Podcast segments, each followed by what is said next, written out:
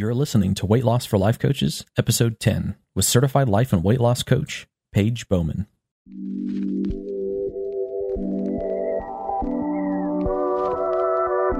Welcome to Weight Loss for Life Coaches, the weekly podcast for coaches who are growing their coaching business and on their weight loss journey.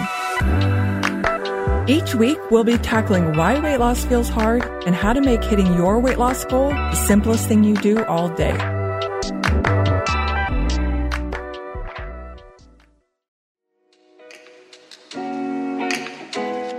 Am so excited to get this episode into your hands because we are talking about the love paradox today. I have been talking about the love paradox for a while now, and it's time to put it into podcast form. This started a couple years ago when I was taught this idea of the paradox, and I have been using it for myself in all areas of my life. And with my clients, I've taught it on Instagram, I think, and I know I've written a couple of emails before, but I'm putting all of my knowledge about it and my experience about it in today's episode for you to take and run with because this is life changing, y'all. Let's go back to the beginning. I had a business coach a couple of years ago, and she taught this idea of a paradox. I mean, of course, I knew what a paradox was, but not used in this way. So she taught this idea of holding two beliefs at the same time in your business. Um, this idea that these two things that you're believing might seem to con- contradict each other, but can be true. It had never occurred to me to use this idea in my business. So when she taught it, I took it and I ran with it and I worked on it. And basically, it was me holding these two things that I believed to be true, but they seemed like the opposite. And it worked. I taught myself how to have doubts in my business and belief at the same time. I know this might seem elementary to some, but for me, having doubts in my business would stop me in my tracks. And this has been something I've been working on for a while now. But this idea that you can have doubt in something and believe in it at the same time just it really threw me. And so when she taught me this and then I practiced it and then it worked, I realized, wait a second, I can let the doubts come up and I can still have belief and I can hold this paradox. And it doesn't have to stop me in my tracks when two opposing things feel true to me. So basically, I got comfortable with two things that felt opposing, as I teach my clients to do, and I took that learning into another area of my life weight loss. And I didn't just take this idea of a paradox into my weight loss journey, I specifically used it to help me with this idea of loving myself where I'm at and having a goal, because that's what I was struggling with at the time. I had grown so much in my relationship with myself and my self concept and how I talk to myself. So I was getting comfortable with this idea of loving where I'm at and myself. And I still had a goal. So I was struggling with loving where I'm at and having a goal to make changes in my life. But I brought this idea of a paradox in and I created the love paradox, which I'm going to teach you all about. And it's developed into one of my favorite concepts I've come up with, combining an idea from others that I've worked with and my own and made this idea baby. So here's what's been happening and how this applies to weight loss, or really anything, but we're going to use it for our weight loss journey for this podcast. We often use criticism, shame, discontent, dislike, or even hate to motivate ourselves to get into action, to make things happen. We've taught ourselves that this is the type of fuel to use to get going. And parallel to that, we've taught ourselves that to be content or satisfied or even like our current circumstances does not get us into action. In fact, it keeps us stale or stagnant. So, in summary, we must criticize or dislike where we are and not be satisfied or like where we are to get into action and make the goal happen. It might even be that we've taught ourselves that we have to dislike where we're at to have a goal. And I'm going to talk about that in a little bit as well. So keep that in mind. But you can see where that leaves us not enjoying the journey and leaning heavily on that end goal to feel good and have joy, which means you're not only experiencing this discontent and criticism to motivate yourself, you're pushing away feeling satisfied, love, or accomplished as well. Now, what I'm proposing is this idea that we change the fuel for motivation. What if we're wrong about loving where we are and feeling content now is holding us back from getting into action? What if we just haven't taught ourselves to use love as a fuel? So instead of the criticism, shame, judgment, dislike, or discontent type of fuel, we're talking about love fuel. And not just love, content, satisfied, accomplished, joy, pride, excitement, gratitude, abundance. So many feelings that come from loving where you are could be amazing fuel to getting into action to go after your goal. And you might be thinking, goal? But if you love your circumstances and where you're at right now, why would you have a goal or change anything? So here's what I propose. This is the love paradox. You can love where you're at and want to change, to grow, to evolve, to have a goal that you're going after. This is where the paradox comes into play. I looked up the term paradox in the dictionary, and the first definition in the dictionary says a statement that sounds absurd or seems to contradict itself, but is in fact true. Hear me when I say, I know that this proposition might seem paradoxical, but it could in fact be true that you can love where you are and have a goal to change. You can love where you are and get into action to make your goal happen. When I realized the benefit of holding two seemingly contradicting things true, i.e., the paradox, I realized how this could change the way I lost weight and others too. So I practiced it myself. I believed it was possible that I don't need to find all the things wrong with me or hate myself or my body to motivate myself. I just needed to practice this and really embody it to prove that true. So I did. I lost over 25 pounds now, doing it the simple way that I teach and using the love paradox. And then I realized I was doing things differently than my clients when they first came to me. And it's because I believed in the love paradox. You might be thinking when you're losing weight or you might know someone that's talked about this, where we think we need to feel that hateful, shamey criticism kind of fuel to lose weight. That we have to not like where we are to get ourselves into action on our weight loss journey. And that's a no. Corinne Crabtree, who is also an amazing weight loss coach, she says that that's a no. Let's say you're at 175 pounds and you want to weigh 150 pounds. You want to lose 25 pounds.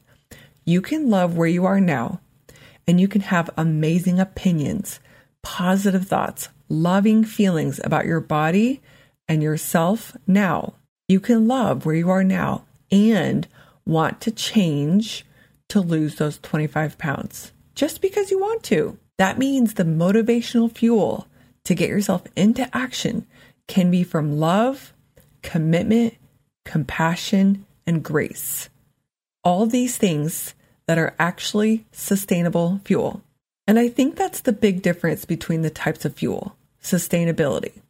We talked about sustainability in one of the first few episodes of the podcast when we talked about what makes simple weight loss.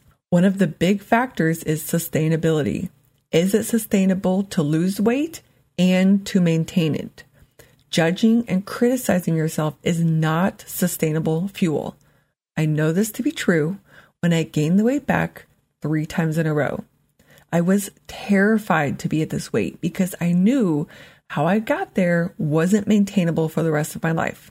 Not only in restricting myself and depriving myself and using willpower and heavy exercise, but in how I treated myself. My clients will tell me that sounds nice, Paige, but it won't get me into action. If I just love myself, I'll stay there. Not true at all.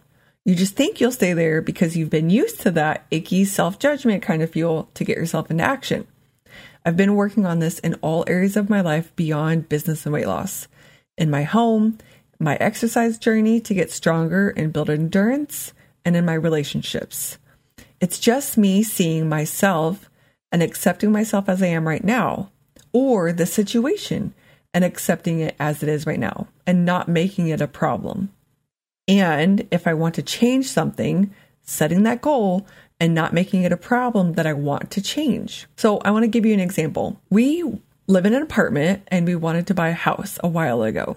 And I found myself finding all the things wrong with my apartment on this journey, which by the way did not feel good, but it felt necessary or like true that that's what you do.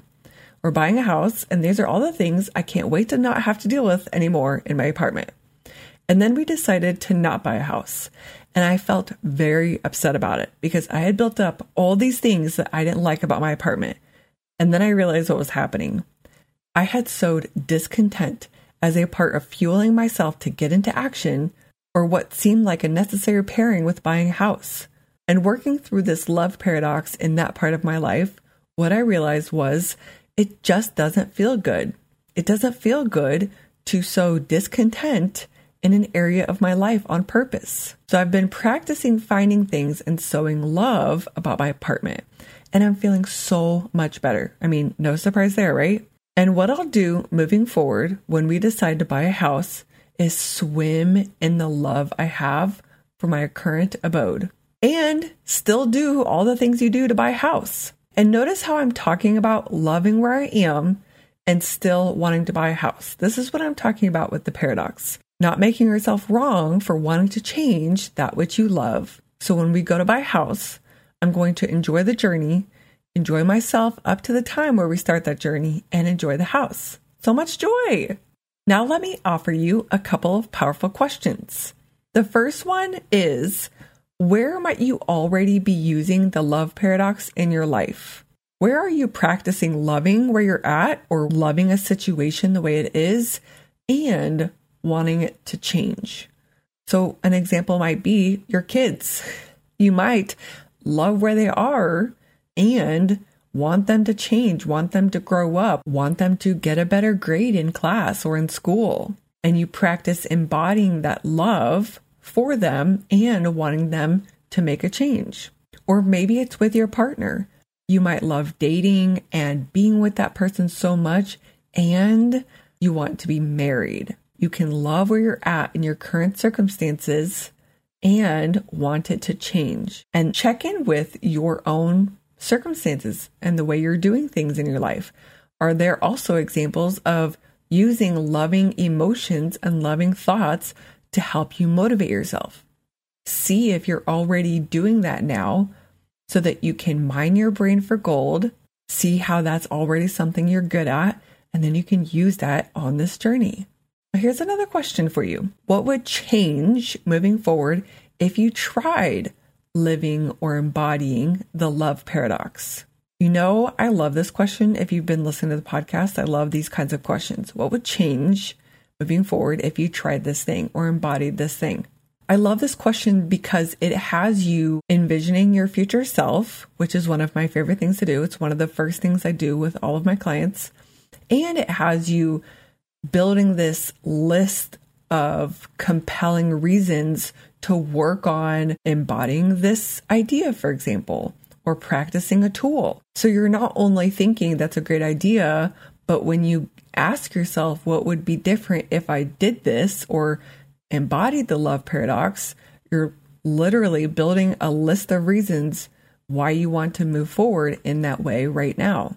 Here's another question for you How is it possible that you can love where you're at now and get into action on your goal? How is it possible that you can love where you're at and want to change? Really think about these. Take these questions on a walk. I know it's getting warmer where I'm at. I know those of you on the other side of the, the world are you're getting colder, but go for a walk. Take these questions. How is it possible that you can love where you're at now and want to change? have a goal. How is it possible that you can love where you're at now and get into action towards that goal? Think on it. Think about how you could already be using the love paradox in your life and how it could be possible to do so embodying the love paradox on your weight loss journey. Asking yourself how it could be possible that you can love your body where you're at now, your relationship with food, and get into action towards your goal. I love this idea of considering the possibility of how that could be true, because then you're just giving yourself evidence of how that could be true. I'm, I'm a little sneaky with my powerful questions, but that's why I love them so much. All right, y'all, that's a love paradox. I'm so excited to get this into your hands or, well, your ears so you can start practicing this today, practicing this idea of holding these two things that might seem contradictory, but that can both be true. If you loved this episode as much as I did, leave us a review on your favorite podcast platform and share this with your fellow life coaches who aren't in the know about the love paradox yet. And you know they're going to love learning about this as much as you did. So share this episode with them. If you have any questions or want to talk more about the love paradox, you can always find me on Instagram at Life Coach Paige B or email me at hello at paigebowman.com. That's it for this episode. I'll see y'all next week.